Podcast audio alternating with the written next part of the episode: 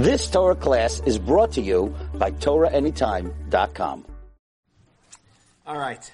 So first off, I'd like to thank the uh, I'd like to thank the Aguda for uh, bringing me in to be able to spread the message that we've been going around with, that we've been trying to uh, spread to Klal Yisrael, and I think it's an important one, not only because of what it within itself represents, but also because of the idea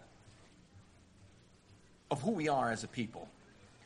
Who we are as a people. Sorry, I have to mention Rabbi Mitnick just walked in the room. And, hi, Shalom Rav. Um, we as a people have become, sorry to use this term, but we've become fat. And I don't mean that in the physical term, although I probably could, but I don't mean that in the physical term. I mean that in the spoil term. We've become fat. We've become lazy. We've become ready. Across the Jewish world right now, there isn't an organization, there isn't a problem in the Jewish world that we have not built an organization to be able to solve that problem. And this is beautiful. This is amazing. But we lost something through doing this. Khalil, I'm not here to speak against organizations. They're our backbone, they're what we do. But for the common man, if there's such a thing as a common Jew, we've lost something because of this. The Mishnah in Avot says that there are a few different personality types. There's Shalach Shali, Vishali Shali, What's yours is mine, and what's mine is mine. We call that a Rasha. Shali shalach, shalach. What's mine is yours, and what's yours is yours. We call that a tzaddik. And they go through all the different personality types, and the Mafarshim over there explain what these personality types are. But they basically sum up as Sadiq, Rasha, and Beinoni. Sadiq, Rasha, and Beinoni. But then there's a little yesh omrim. There's a little yesh omrim that says, the midah of Sheli Sheli, what's mine is mine. V'shalach shalach, and what's yours is yours. Yeah, that's Beinoni. Yeah, that's Beinoni. But yesh omrim that that's midat sedom. Now you have to understand something over here. A Rasha can work on himself. A rush is a me that you can change. A tzaddik, if he doesn't keep up his game, will fall. These fluctuate. These are battles that we have. Sodom, Sodom was given a chance, but they were wiped off the face of the earth. They were a cancer. They had to be cut out. They were so bad. But now, what's so bad about that? Sheli, Sheli, V'shalach shalach. Just, I'm, I'm minding my own business. I'm not doing anything wrong. I'm not bothering my neighbor. I'm not involved. I'm not helping, but I'm not, I'm not involved. Their business is their business. My business is my business. You leave me alone, I'll leave you alone. And we're all good. Everything could be okay. What's so wrong about that? As parents, we become so afraid of the detriment. We become so afraid of, of, of kids uh, going off this thing that we like to hold on to called the derech. We're so afraid of leaving children, whatever it is that we're afraid of, that we've gotten to this place that as long as no one's harming anyone, okay, just don't do any harm. And when I see something wrong, if I'm a really good person, I'm going to notify an organization to take care of that. I'm going to get on the phone. I know all the numbers. I have them on my refrigerator. I'm going to get on that phone and I'm going to call that organization. But for me to get involved, I just, it's not my business. I shouldn't. The only time that we're involved in other people is when we're talking about them. Then we're experts. As long as they're not there, we're experts. Talking about me here.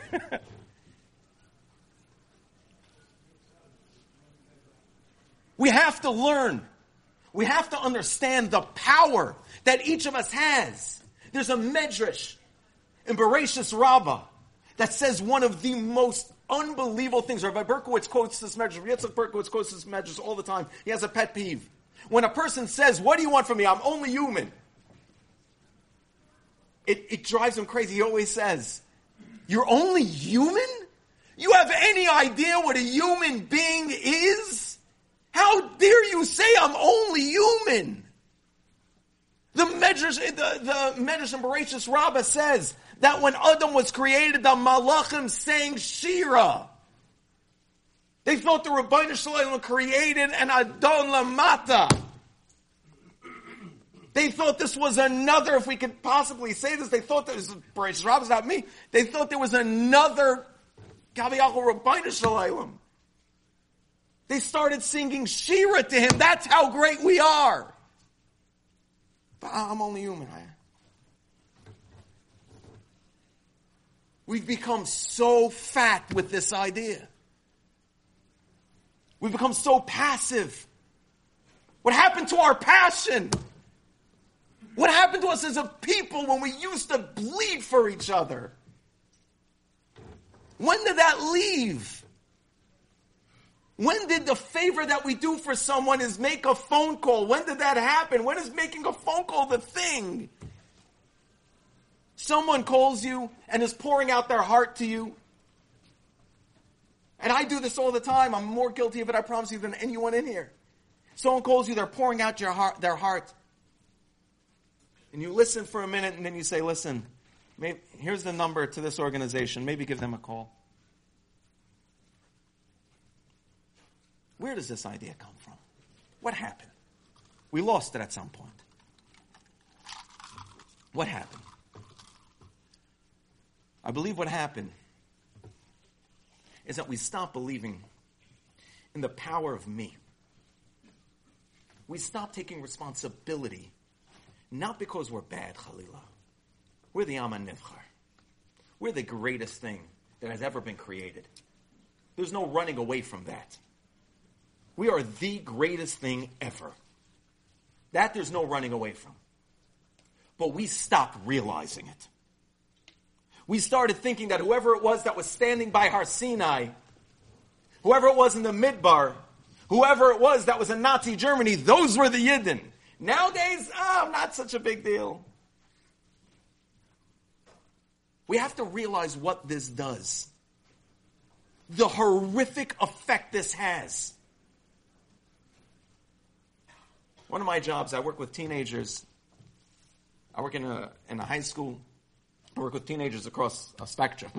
I work in a high school that has uh, um, boys learning, great kids. I work with teenagers that unfortunately don't have a high school and uh, much to our parents' dismay, aren't learning, but still great kids. Anytime I see a guy who says to me, I, I don't, I don't like a stance, he says, I, I don't wear tefillin. That's just not what I, I, I don't wear tefillin. I would say, really? You make it sound like you made a decision not to wear tefillin. You didn't make that decision. You just don't wear tefillin. You know why you don't wear tefillin?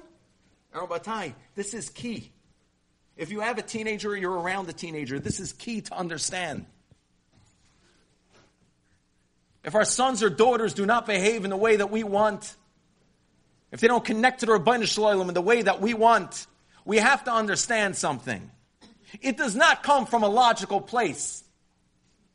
It does not come from because they don't believe or they don't think it's important. It comes from the fact that they don't think they're important. The Ribbono Shel Olam does not want to speak to me, so I don't put on my tefillin. You tell me that by putting on my tefillin, I'm standing that much closer to Hashem? He doesn't want me there. Trust me, I'm a bad person. He doesn't want me that close. And then what do we do? We force him. You have to put it on. Now he's just embarrassed in front of you and Hashem. It comes from such a beautiful place. It comes from such a place of deep emuna. Hashem's so amazing and I'm so nothing. I don't want to put on my tefillin. I don't want to stand in front of the Ribbono Shel Olam. This past Simchat Torah, I had the honor of being in Los Angeles by my uh, my brother, Rabbi Ari Ben Shushan. I thought a couple of people were going to leave then also thinking I was him till right now. Um, and we went to a shul, Rabbi Levhar shul, Magen Avot. It's a Sephardic shul, a Moroccan shul. And if there's one time a year you want to choose to be at a Moroccan shul, it's Simchat Torah. It's, it's amazing. It's beautiful. And we're there and we're dancing and, and it's Lebedik. It was, it was beautiful. And we're dancing and we're dancing and we're dancing. I've, I've said this story to my wife and my brothers a few times and I still can't get through it. You feel maybe you'll get desensitized, but no. And I'm dancing, we're dancing. And I see these two beautiful neshamot come into the back of the shul. These two guys, they looked Israeli, maybe in their early 20s. They come into the back, they sit down, and I see they're a little bit uncomfortable. But I saw no rabbi, no, no one pulled them in. They walked in of their own volition.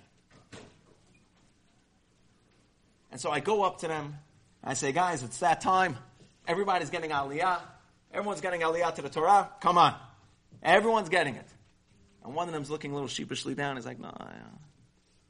And the other one adamantly refuses. I say, okay, here we go. This is the job. This is what we do. Rav Levhar brought me into a shul, gave me a place to daven, gave me a place to speak, gave me a place to do everything on Simchat Torah, gave me back my Moroccan heritage on Simchat Torah that I still owe him till today. I'm going to get these guys up there to, to get an aliyah. So I said to them, come on guys, get up there. Everyone's doing it. And one of them starting to be convinced. The other one, he just keeps going. He's not even speaking. Just, no, no, no, no. I'm like, come on. So I said to him, I'm like, come on, well, what's the, now you have to understand, this is one Moroccan speaking to another Moroccan. We don't coddle, really. We just start to yell about each other's grandmothers crying in the grave. It, it, it's, there's a lot of emotions being thrown around. So I said to him, come on. You know what your grandfather's thinking back in Morocco? He's like, da, da, da, da, da. You don't start pulling out my grandfather right now. This is not, this is not a game. I will fight you. And I'm like, come on. I'm like, give me one reason, I'll leave you alone. Give me one real reason. See, I've been working with boys for so long. I'm ready for the God talk. I'm ready for the I don't believe. I'm really not here for that. I heard there was going to be food. Where's the alcohol? I, I was ready for all that conversation. I wasn't ready for this guy's A bomb that he dropped on me. He looks me in the eyes and he says, I can't. I'm not allowed. And then I start to think to myself, well, I am in LA right now. For all I know, I don't even know, you know, who this guy is. Maybe he's not Jewish, really. Maybe he's not. I, I and then I started backing off. I'm like, you got yourself into a deep one over here. What if you really inspired him to get an aliyah now that he says, by the way, my mother is not Jewish? And you're like, oh, remember that thing I was talking to you about, about getting aliyah? How everyone's doing it? It's overrated. Go ahead, go outside. Well, what am I supposed to do to back out? So I sheepishly start walking backwards and I, I'm, I don't want to look like an idiot. So I'm like, yeah, one reason, just give me one. He says, no, I can't. I, I drove here. And I stopped. I'm like, what? And he goes, I, I drove here on Chag. I drove here. Oh, Ty, I swear to you, I had to see this guy's face. You had to see how heartbroken he was. You had to see how badly it pained him. He said, I drove here. I can't. I can't get an aliyah. I'm not allowed to. I'm a Chalil Shabbat.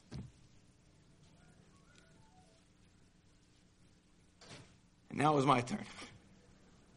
And I looked at him and I said, You drove here? He looks down and he says, Yeah. I said, You drove here? He said, Yeah. I said, You drove to a Beit Knesset? On Chag? I said, Yeah. I said, Are you crazy? Do you not know where the beach is? Do you, uh, you're in LA. Do you know how many places you could have went today? And you chose to drive here? If we would have known you would have gotten before me and the rest of the rabbis. You wanted to do it so bad. You drove here to do it. He looked me in the eyes. He jumped up. He shoved me to the side. He went running up. He grabbed the talit. He threw it on like a professional. He was a sleeper in the crowd, I'm telling you. This guy's done this a thousand times. He got up there. I've heard big rebbes make a, brach, a bracha on the Torah. I never heard one like that. It still echoes in my head. He felt like he was nothing because that's how we made him feel. We don't realize the power that's inside of us. We don't realize what we're able to do for the people next to us. Yet we sit and we wait. Hashem did not put that neighbor who's having that kid struggling next door to you for you to call me. Maybe he did. Maybe that is why. I don't know. I'm speaking for Hashem here. But if the amount of parents that I have to talk to on a daily basis had one neighbor that wouldn't come up to them and give them a phone number of someone to call, that wouldn't come up to them and say to them, I see, would just come up to them and say, Is there anything I can do? Is there anything I can do? I don't know if there is or isn't, but is there anything I can do?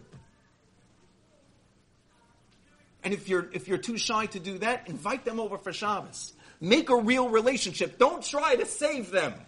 Just be connected to them. There's something they can see in you that they haven't seen before.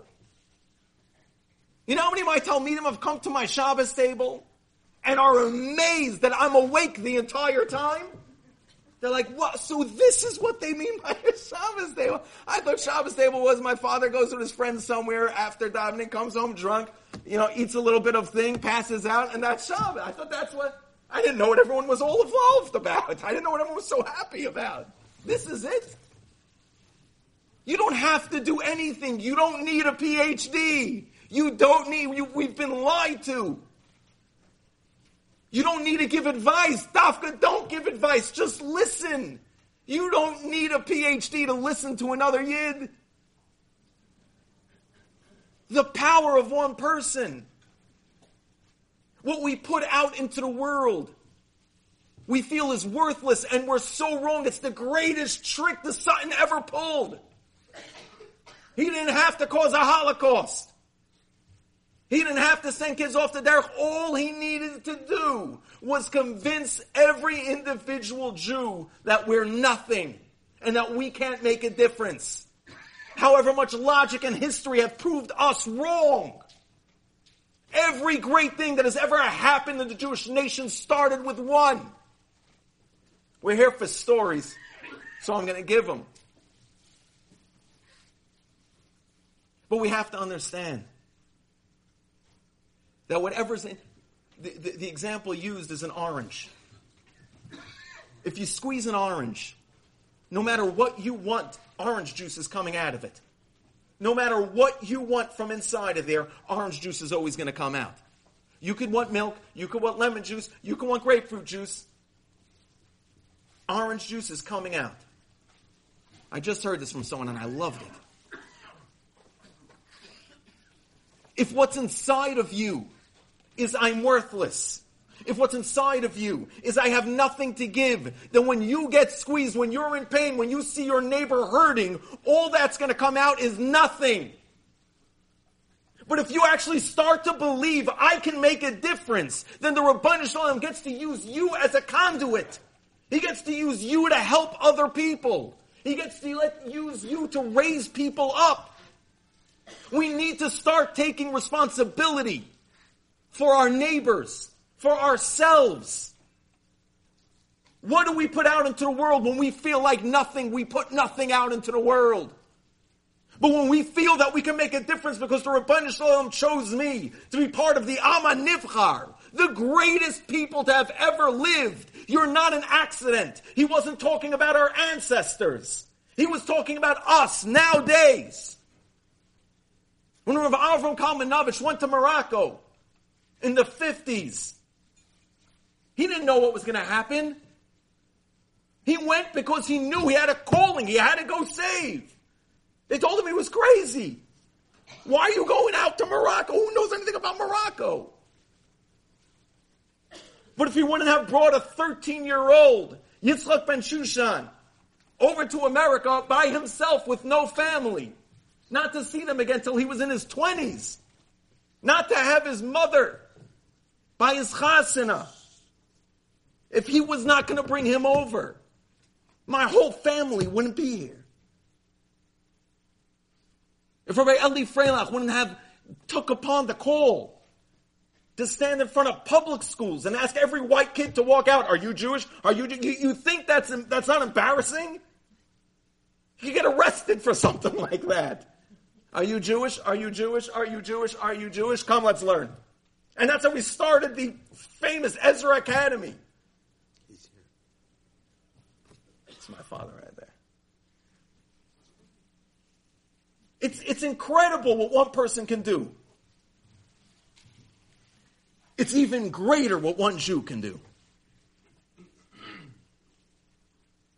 I want to end with one story, and this is a new one. I stumbled on this one. It was, I would like to say, by sheer luck. But we know there's no such thing. The Ribbono Shel Olam straight up handed me this one. But it's so big. I honestly am humbled to say it, and I don't deserve it. But I'm going to do it anyway. because, because why not? So, it was a little boy. His name was Shimon. My name is Yossi. In case you thought that story was ending with "I'm that little boy," it's not. It's not. It's not me. It's not me. Shimon was a little three-year-old boy who moved to who moved to the United States from Uzbekistan with his family. When they came over, they knew they were Jewish. They realized they were Jewish, but that's where it ended. Shimon knew nothing about his heritage, about his background. Nothing. To the point that he told me one time he bought his mother, he had a few dollars in his pocket. He was in a store and he wanted to buy his mother something. And he bought her a cross. He bought her a cross necklace. That's how far removed they were. And he came, he brought, he gave it home, and he said he remembers. His mother looked at it, first in shock, and she laughed. She threw it to the side and she said, Thank you so much, sweetie. He went to public school, PS 201 in Queens. And as he was getting older, his parents started realizing that everything was being lost. Their child knew nothing about their heritage. So a few rabbis got involved. He started going to JEP. Rav Zalman Deutscher started really, really putting the pressure on. And he got Shimon, he pulled him out of public school, and he sent him to yeshiva. Now I want to tell you something. I've been in Kiruv for many years. Rechokim, Krovim, all of it. When you get a kid, you pull a kid out of a public school and you put him into a you put him into a yeshiva. That's that's there's there's no drug on earth there is no drug on earth that will give you a high like that, knowing that you just saved the kid's life. But these stories don't end, they keep going. Because for high school, Shimon went back to public school. Now, I'm sure there was a moment over there, speaking to you as a person who lost some, won some. When he went back to public school, there was definitely, I don't know this as a fact, but there was definitely a moment over there where Rav Deutscher said to himself, I lost this one. He definitely had to question himself at that point. We don't realize the power we have. Rav Deutscher did not stop. He kept going and kept going and kept going. He kept pressuring Shimon, kept pressuring his parents, kept pulling him into JEP, kept pulling him in for everything he could. And slowly but surely, because that's how these things really work. I don't care what book or story you've read. I don't care if I wrote it. these stories happen very slowly. You don't see. You don't see the fruits of your labor right away. And slowly but surely, slowly but surely, Shimon started coming around and coming around and coming around. And finally, Shimon himself started doing kiruv. He was Makar of his younger brother, Ruvain, his parents. He had an uncle that was very avidly involved in his kiruv process. And Shimon grew up. Today he has a beautiful family. He has beautiful children, beautiful nieces and nephews. Shimon's name is Shimon Kolyakov. Ah, not such a good ending. Who's Shimon Kolyakov? Every single person in this room is part of this story right now. Shimon Kolyakov's not here. Ruvain is. That camera belongs to them. Because they started a little website a few years ago called TorahAnytime.com. and have affected hundreds of thousands of Jews in Tyre. Rabbi Deutscher could have slept in that day saying, That's not my problem. That kid wants to go back to public school, let him. His parents don't see the value, let him. We have no right to give up on any one kid just because he spit us in the face just because he went back to his old ways. Stories don't happen overnight. They take lifetimes. And we're honored to be a part of those. When our neighbor is suffering, we stand up as one individual and we could fail. You have no idea what failure is. We have no clue how to measure failure. All we know is that we put our best in. Lo alecha malacha ligmar. It's not on us to finish it. We work for Him. He runs the world. We're pawns for Him. We're soldiers for Him. It's not for our glory. It's not so they write that book about us one day. It's because we're great. And if we don't believe it, no one else will feel it. When we hurt, we don't krechts, hand a phone number and walk away. When we hurt, we get involved. We get involved for the long run. We don't just cook a dinner and walk away. We get involved for the long run. Turn to your neighbor. Invite him for a Shabbos. Invite him for anything. But embrace him. Take that responsibility. The Shalom made us as Jews, and it wasn't an accident. Thank you very much for coming.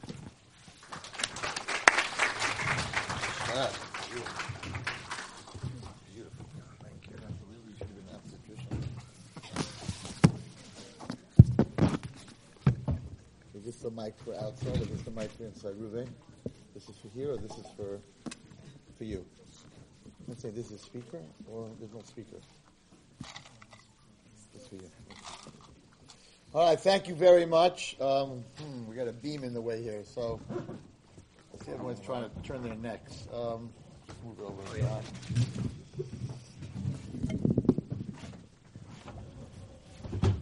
so first of all, thank you very much because I think the most important point of this whole Shabbos, of the whole of the whole Aguda convention, is uh, the meaning of one and everyone's thinking about Moshe Rabbeinu and Avram Avinu and Sari Imenu, and I think what the rabbi pointed out was very, very important. That we, we're talking about in our day and age. Uh, I happen to be very, very close to Rabbi Freilich, who's here, and um, sent over 30 years my eighth grade boys from Crown Heights Yeshiva Mill Basin, who were totally not religious, to um, to his yeshiva, and um, Many of them actually became Rabbeim themselves, so it's a very big kavod to be in the same room with Rabbi Freilich. and uh, the Kolyakos, um, Ruven and and um, and and Shimon, both of them, I'm very close to. I was started with them pretty much in the beginning of Torah Anytime, and I had the privilege of um, of Shimon's, I think his oldest son or one of his sons, to be named after me. He's actually named as Zecharia. And um, I'm happy they're Sfardim because Ashkenazim would not have worked out that well. but to actually be by the bris and have your name given is uh, was a very very big chus. And it's, it's amazing the Torah that right now in this room, you think there's only about hundred people, but right now on Torah Anytime, there's a thousand. So there are a thousand people in this room listening to the shiurim. That's the that's the koyach of. Um, of TorahAnytime.com, and thank you very much, Torah Anytime. So, I want to start off with the Mishnah in Pirkei Avos. Mishnah was written by Rabbi Akiva, who knew the power of one. Hu hayaimer. Rabbi Akiva said, Chaviv Adam, a person is loved by Hashem, Shenivra B'Tselem, because we were created in His image. Chiba Yisera, I talk about this a lot. Extra love Hashem showed us. Shenaidas loy shenivra b'tzelem. That He told us that we're created in His image. So, when I ask parents, do you tell your child that you love them? They're like, no, she knows. He knows that she knows. She knows I know. But the Mishnah here says very clearly that to show extra love to someone, you have to express it. Husband and wife, children, teacher, child. You know, to say, I, they know, they know I love them is not enough. To really love someone, you need to tell them. It's sort of, you put millions of dollars in a poor man's bank, and you don't tell him it's there. So he's going around, he's begging, and he's eating scraps. He doesn't know that, he's, that he has the money. So Kush Baruch told us that we're all created, everyone in this room, everybody in this room, every human being, not only every Jew, every human being is created B'Tselem Elokim, in the image of God. What does that mean? What does that mean that we are created in the image of Hashem? So some people answer Hashem is about chesed, and a human being is about chesed, but that's not really a tsail. Tsail, betzelem, tsail means a shadow. A shadow always takes the shape of the thing that it's shadowing. You can't get a square shadow from a round ball. You can't get a round shadow from a square box. A shadow means that it takes the shape of the thing that it's shadowing. How are we a shadow of God? How is a human being a shadow, the shape, the form of Hashem? And the answer is very, very beautiful, and the answer is really what this whole Shabbos is all about, this whole weekend is all about. The answer is that what is one of the unbelievable attributes of Hashem? We say it every day. Shema Yisrael. Listen, Klal Yisrael. Hashem Elokeinu, Hashem is our God. Hashem Echad. There's a oneness of God that doesn't exist in the world. Hashem is one. There's not two creators. There's not a, a husband and a wife. Hashem is one, and that's it. Every human being, Shema Yisrael, Hashem Elokeinu, Avraham, Moshe, Chaim, Sarah, Miriam, Leah, Echad every human being, there's only one of you. My mother says Baruch Hashem to that. There's only one of you. There will never be another one of you. There never was another one of you. And there's only one of you. And if you're going to talk about Gilgul, the Gilgulim, people don't really understand, but Sefer Gilgulim explains that, that many girls come out to me and they're like, like, which Gilgul do you come back? How am I going to come back? Who you married to? if you marry three times, four times over 500 years, who you're coming back with? I said, the best looking, richest guy. the one that's, you know, was the best, the one that was the nicest, that bought you the biggest ring. Like, I don't know. But no, it's not true because a Gilgul just means that you have a part of a neshama. Moshe Rabbeinu was a Gilgul of Hevel. Moshe Rabbeinu was also a Gilgul of Noach. But Moshe Rabbeinu wasn't Hevel and Moshe Rabbeinu wasn't Noach. He had attributes, he had spiritual DNA part of those people, but it's not the same person. So your makeup of who you are and the different parts of your ruach, your neshama, whatever the, whatever the Kabbalistic meaning of it is, will never happen again. And never was. We are individuals. Everyone's fingerprint is different, even twins. You think they have nothing to do in Shemaiah? Everyone put up your fingers, we're going to do swirls? Why is every human being's fingerprint different? Because they're B'Tselem Elokim. The shadow of God is that God is one, and you are one. And the only one. And you've got one chance. And that one chance is your life. And that puts a very big responsibility on every single person in the world. Because you can't say, well, if I don't do it, that's one of the biggest mistakes that people make. If I don't do it, someone else will do it. Maybe someone else will not do it. Maybe someone else cannot do it as well as you. And why would you give that present that you have, which is life, which is potential, give that to someone else to do for you? And every person that wakes up every single day, Hashem says that without you in my world today, my world can't exist, or you wouldn't wake up that day. So every single day that a person wakes up, they have a purpose. And many girls and many boys and many of the people that I work with feel like they have no purpose. And I'm like, if you had no purpose, you would not have woken up this morning. You would not be here anymore. Hashem doesn't make duplicates. And he also doesn't make things just to hang around and do nothing.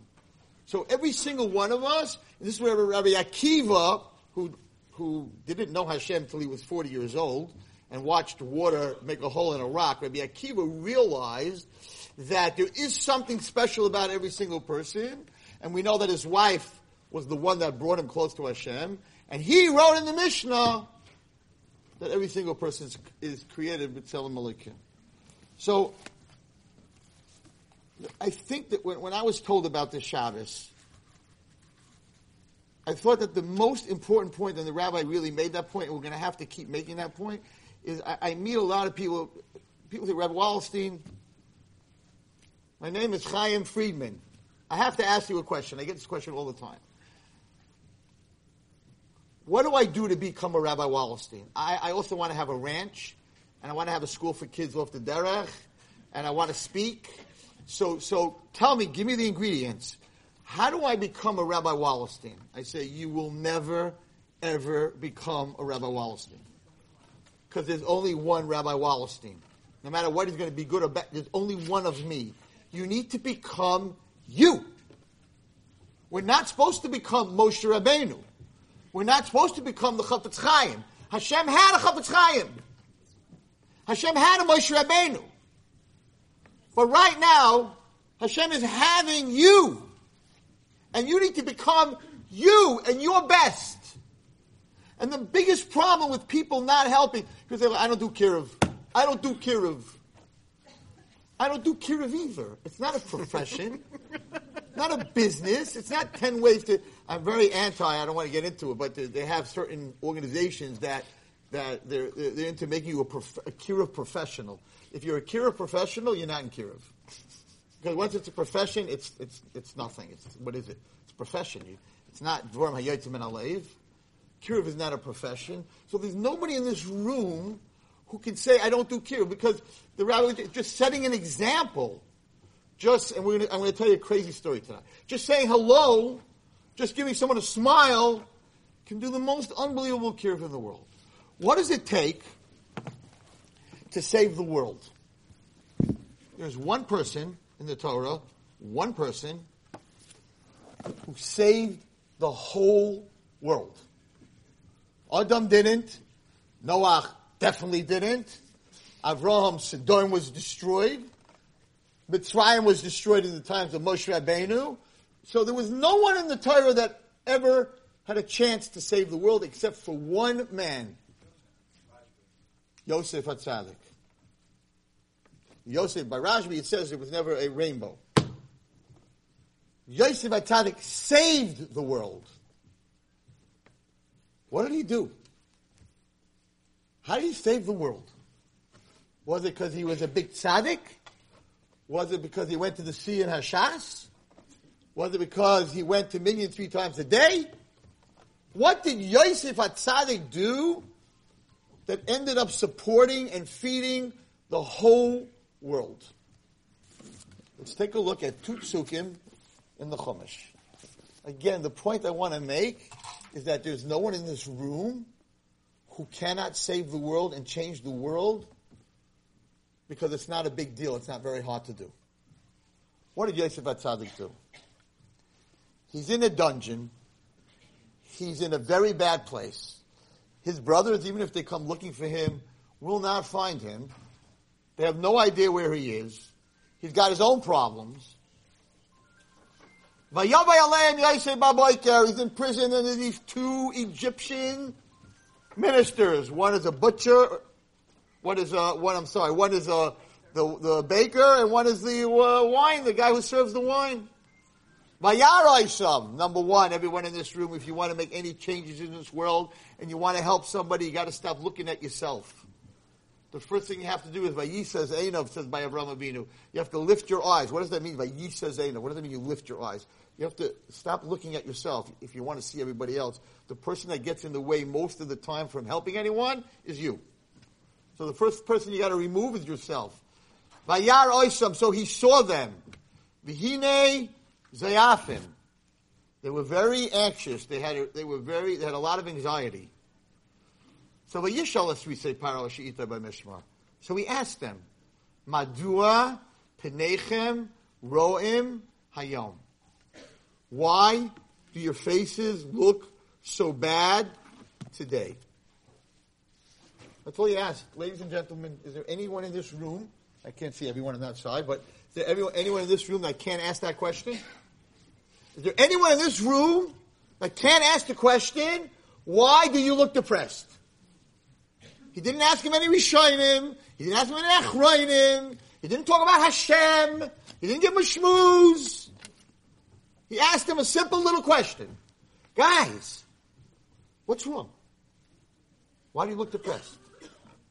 And from that little question that everyone in this room could ask, I had a dream. I don't understand the dream. Let me hear the dream. I'll translate the dream. And the wine handler gets out, and Paro has a dream, and he can't sleep, and he translates, and Yosef Hatzadik comes out, and he translates it, and, and what happens from that? I want to quote it. I, I, didn't even mark it off, but I want to quote it. Well, Wallerstein, you know, you're not, you, you, it's very nice. You ask someone, you ask somebody, uh, you know, why do you look depressed? And yeah, it's a pretty cool, cool story that from that question. But like, where's the frumkeit here? Like, he wasn't a car of anybody. Like the guys who came for shul, you know? and didn't go to the beach. Yeah, it's a big thing. I, I understand where the rabbi's coming from big time. So, no, no, seriously, I understand it. In California, and you're coming to shul to Simchas Torah, it's very deep. It's very deep what he said. It's very deep what he said. So, so you, you could say, I don't. I, okay, Ray Wallace, it's very nice. It's a great story, but like, where's the frumkeit? Listen to asking a non-Jew why you look depressed, what frumkeit, what kiddush Hashem can come from just asking a question. You're not, you're not a rabbi, you're not in Kiruv, you, you're just asking a question to two goyim in your office. Guys, come on, you really look like you're having a bad day. What's going on? Listen to what happens. Vayama Paro Yosef. Paro, the biggest lowlife says to Yosef, Achre hodia elokim oischa, as kol zois, after God, he admitted to God, God told you the translations of my dream, Ein, Navon, V'chacham kamaycha. I never met someone as smart as you. Ata Tio beisi v'alpicha yisha kolami. My nation will, will, will, will kiss your hands. But Yamar Paro Lavadav, Hanimtza, listen, listen to the Kiddush Hashem here. The Kiddush Hashem from asking why you look depressed. I don't know if ever in the history of Klal Yisrael there was ever a bigger Kiddush Hashem from a question. No Musar, no stories, no talking about Hashem, no Hashkafa, no Kiruv, no Shabbaton, Mitzrayim, Paro. Vayomer Paro el Avadov. And Paro said to his nation, to his servants, Hanimtza kazeh ish asheruach elokimbo. Have you ever met a human being that has the spirit of God like this Jewish boy? Do you understand the Kiddush Hashem of Paro stating this to the Egyptian nation? Have you ever met a person who has the spirit of God? Where did this come from? From asking two Egyptians? You look depressed? Al achas kama v'kama? Surely if you ask another Jewish person, a kid that's off the derech, or a kid that's on the derech, or another person in shul who looks troubled, what's going on in your life? Just by asking, many times they don't even want to get into the discussion with you, but they want to know that somebody asked. Fascinating that Rabbi Akiva wrote this Mishnah.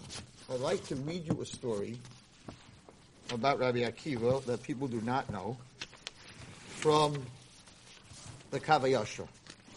And then we'll end with a story called My Friend Kyle, which is a Neirudik story also. It's not in the Kav HaYashar though.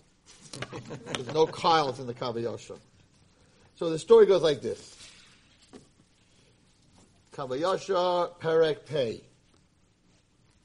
So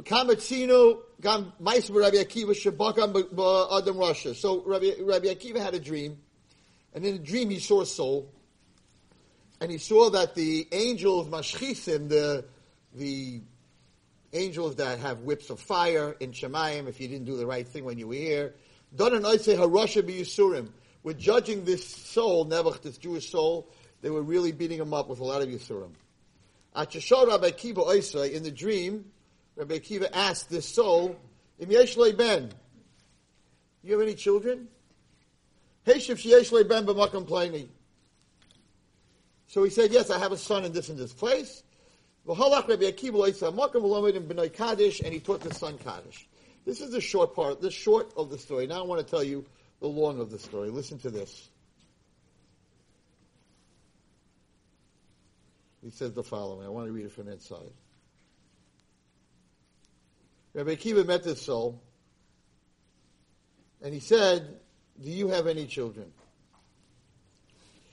And he answered him, ben zachar. I don't know, the soul said to him, I don't know if I have a boy, a son, to say Kaddish. Eli ishti when I died, my wife was pregnant. And I don't know if she gave birth to a boy. But even if she gave birth to a boy, said this Rasha, this soul that was a Rasha, and I don't want to talk about souls, but it talks about the terrible averus that he did, adultery, all kinds of stuff. He says, even if I have a, if I had a child, and he was a boy, who's going to teach him to to to say Kaddish? Everybody hates me. I was like the Rasha of my town. I did things with women. Everybody hated me. So no one's no one's going to teach him. Well, Either Shah, at that moment, you're talking about Rabbi Akiva now. When he was Rabbi Akiva, and he had all his talmidim. At that moment, Kibo Rabbi Kibo Chapesh Achrov, he said, I'm going to find out if this guy had a child, if he had a baby and if he had a boy. Bashal al Benoy. And he asked, he went to the town where this guy was from, and he said, Does this man, does he have a son? Well, Amalai Hare, yes, he does. But who Arel? He's a, he's a, he's a, a, guy, like a guy. He didn't have a bris milah. He's an Arel. He's a low life. The son's like the father. He's a low life. Miyad not Rebbe Akiva, Immediately, Rabbi Kiva took this boy, Umalai, and he gave him a bris milah. Well, yeshiva lefan of Torah. And I spoke about this in um, in Baltimore to a bunch of rabbeim because this is a very important, very important lesson for teachers. And he gave him a bris milah, and he started to teach him. Rabbi Akiva, the Gadol, the Rabbi Akiva of the door, is teaching this little kid Oro, right, who now had a bris. He's teaching. He took him to be his to teach him Torah, so that the boy can one day say Kaddish and get his father out of hell, out of Gehenna. But what happens? Because of where he came from, no matter how much he taught him, he couldn't learn. And the, he tried to teach this kid, and the kid had a plugged head. Maybe he was learning disabled, maybe he was ADD. Doesn't say here exactly his diagnosis, right? But he couldn't learn. Yoshav of Rabbi Akiva b'tainis abarim yain. Rabbi Akiva fasted for him for 40 days, for this kid. I asked the Rabbeim in, in Baltimore, I spoke to like 120 teachers. I said, did any of you ever fast 40 days for a kid who can't learn? Did any of you ever fast one day for a kid that can't learn? Did anyone ever fast a half a day for a kid that can't learn? Oh, Rabbi Akiva fasted 40 days. Wait, we're not done. Listen to this. Yatzabashkol. A voice comes out of Shemayim. Hashem. Ba'aman says, Al Tomazana? For this kid? Rasha ben Rasha? You're fasting? That's what you're fasting for, Rabbi Akiva, for 40 days? This kid? So he answered Hashem, Amar Ribbono Shel Olam. I say. I took responsibility on this kid. And I'm an Arev, a signer on this kid's life. Miyad, immediately, Pasach HaKadosh Libai, Hashem opened this child's heart, the Lamdei Torah, and he began to learn. So all the people who think in this room that because you have ADHD or ADD or you have learning disabilities or you don't have such a good uh, IQ, so to say, and we diagnosed you with all the letters, the medicine for all the A, all the four letter words, AD and AB and AC is LOVE. LOVE answers everything. As you see, Rabbi Akiva loves his child and he fasted for 40 days. And all of a sudden, it wasn't medicine and it wasn't therapy. It was fasting for a child. And Hashem said, you know what? You take responsibility. I'm a partner. I'll open his brain. And he sat and he learned. And he became the chazan in front of Shul. For Omar Baruch And he said Baruch And he said Kaddish. Ve'etiru es aviv min. And they released his father from Gehenim. Miyad bal Rabbi Akiva b'chaloim. Immediately the father came to Rabbi Akiva in a dream. V'amalayim he said to him, Tenuach datecha, relax. The Gan Eden, I am in Gan Eden. She felt tiny medina shel you saved me.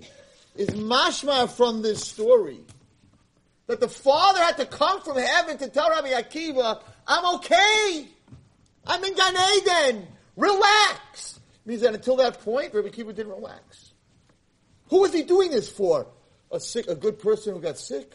He was doing this for a Rasha that was bio women that were that were married. A low life. He fasted 40 days for a kid that was an Oro. This story we don't hear about Rabbi Akiva. But he brings it down.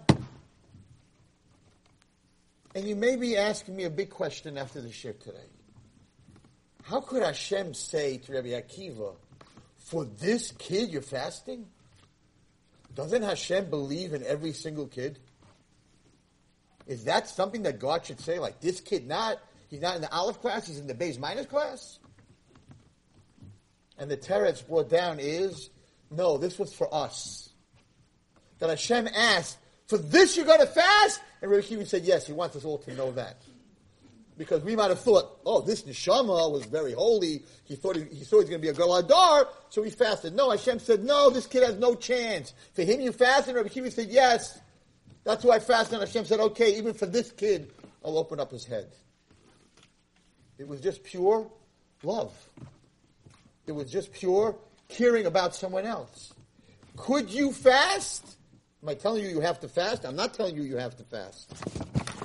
But I told this to a group of therapists. I said, you know, I know that therapists are not, I don't, I don't know how many therapists are in the room. I know tomorrow I'm talking with a therapist, but, but therapists are not allowed to get involved with their client. You're not allowed to get personal. You're not, there are boundaries. That's the law. You can't even tell them what to do. If a kid asks, what should I do? You have to tell them, what do you think you should do? You have to teach them how to fish, not to buy them the fish. You have to teach them how to make good decisions. But it's not therapy.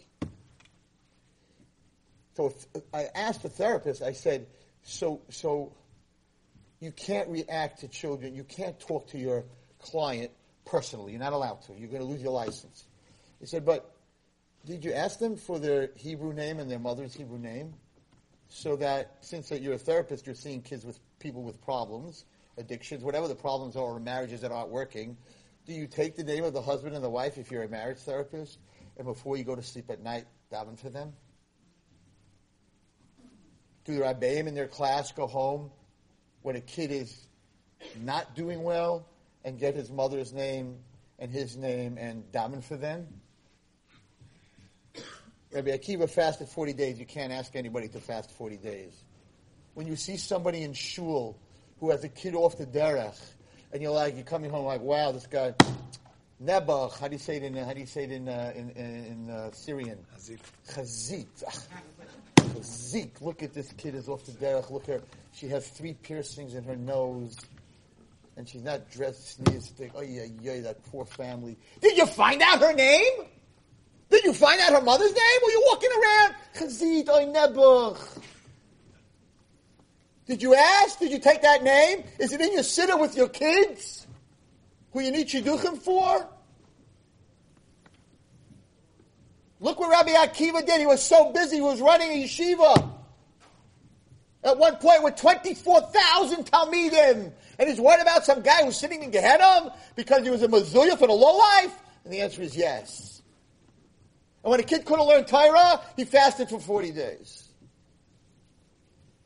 Which brings me to my last story, Lahavdol Elef Adalos, because it's not about a Jewish story. But this story, when I read it, rocked me. And I'm going to close with this.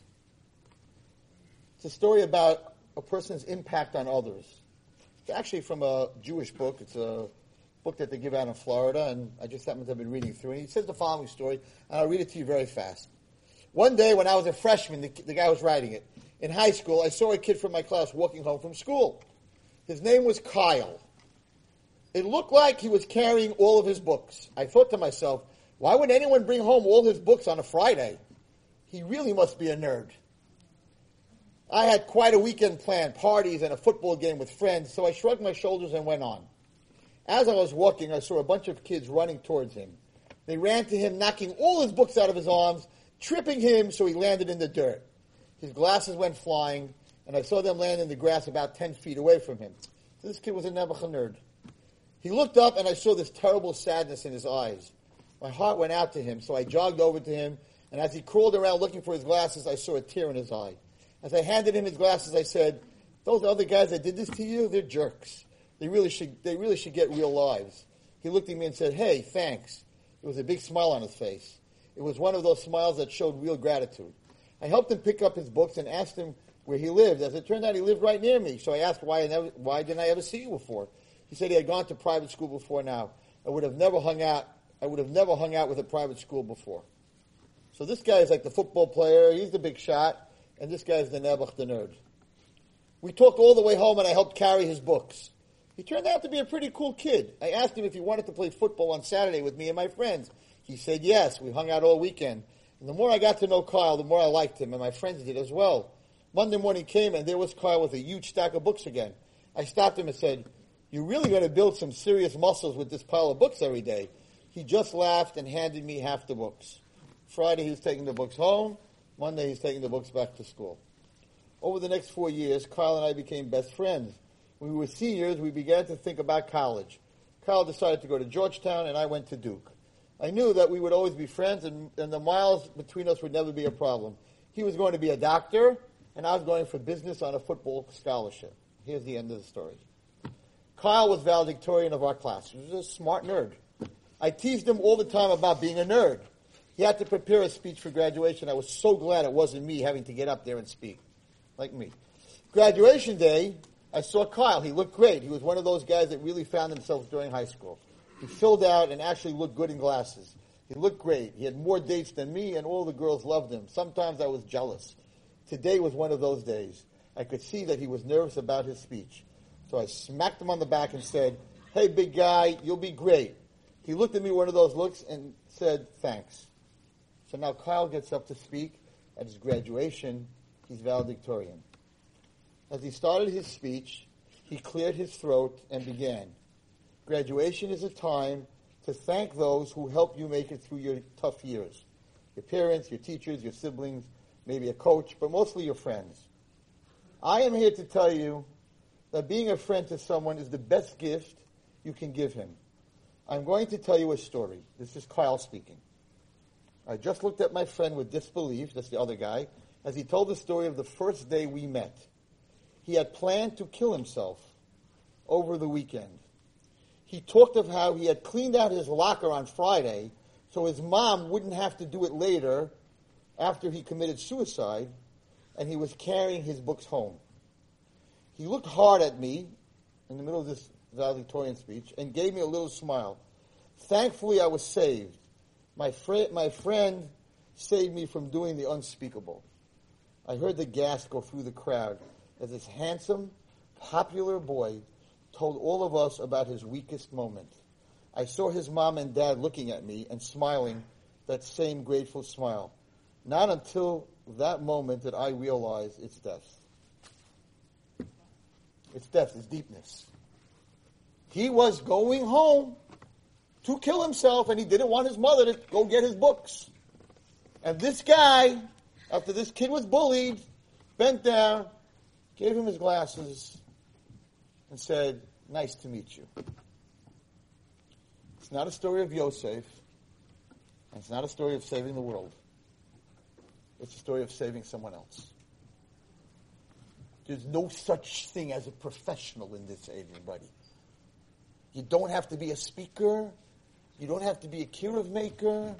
You could be a man, you could be a lady, you could be 14, you could be 40, you could be 80. As long as you're on this world, a good word and a smile is everything. So I want to give everyone a bracha. You should never be a professional person in chesed. It should never be a business. It shouldn't even be done with a cheshbon. It should be dvarim hayotzim and alev. This story of Rabbi Akiva, most people don't know. You ask about who Rabbi Akiva was. Rabbi Akiva had the biggest Talmidim. Rabbi Akiva gave his nef- gave his soul, died, B'Kiddush Hashem. But Rabbi Akiva was also the greatest Baal, Baal Chesed in the world. He didn't do it for a good. He was telling the story. I was listening to the rabbi's story, and I was thinking to myself, I don't know, Rabbi. People are going to walk away and say, but they were Machal Shabbos, and how could you, you know, say Yishkoyach for driving to shul? Maybe you shouldn't have said it. Maybe you should have said it. But you see from Rabbi Akiva that when it comes to a non-frum person, this, was a, this wasn't not a non-frum person. If you read the story, this was a guy that did every Avera. He's sitting in Gehenna. He's getting what he's supposed to get. And Rabbi Akiva is fasting 40 days, so his kids should say Kaddish, so he should get out of Gehenna. Matter of the rabbi's story is a good story. because this guy was not, he drove to shul, but he wasn't doing those Averas. Don't judge another Jew.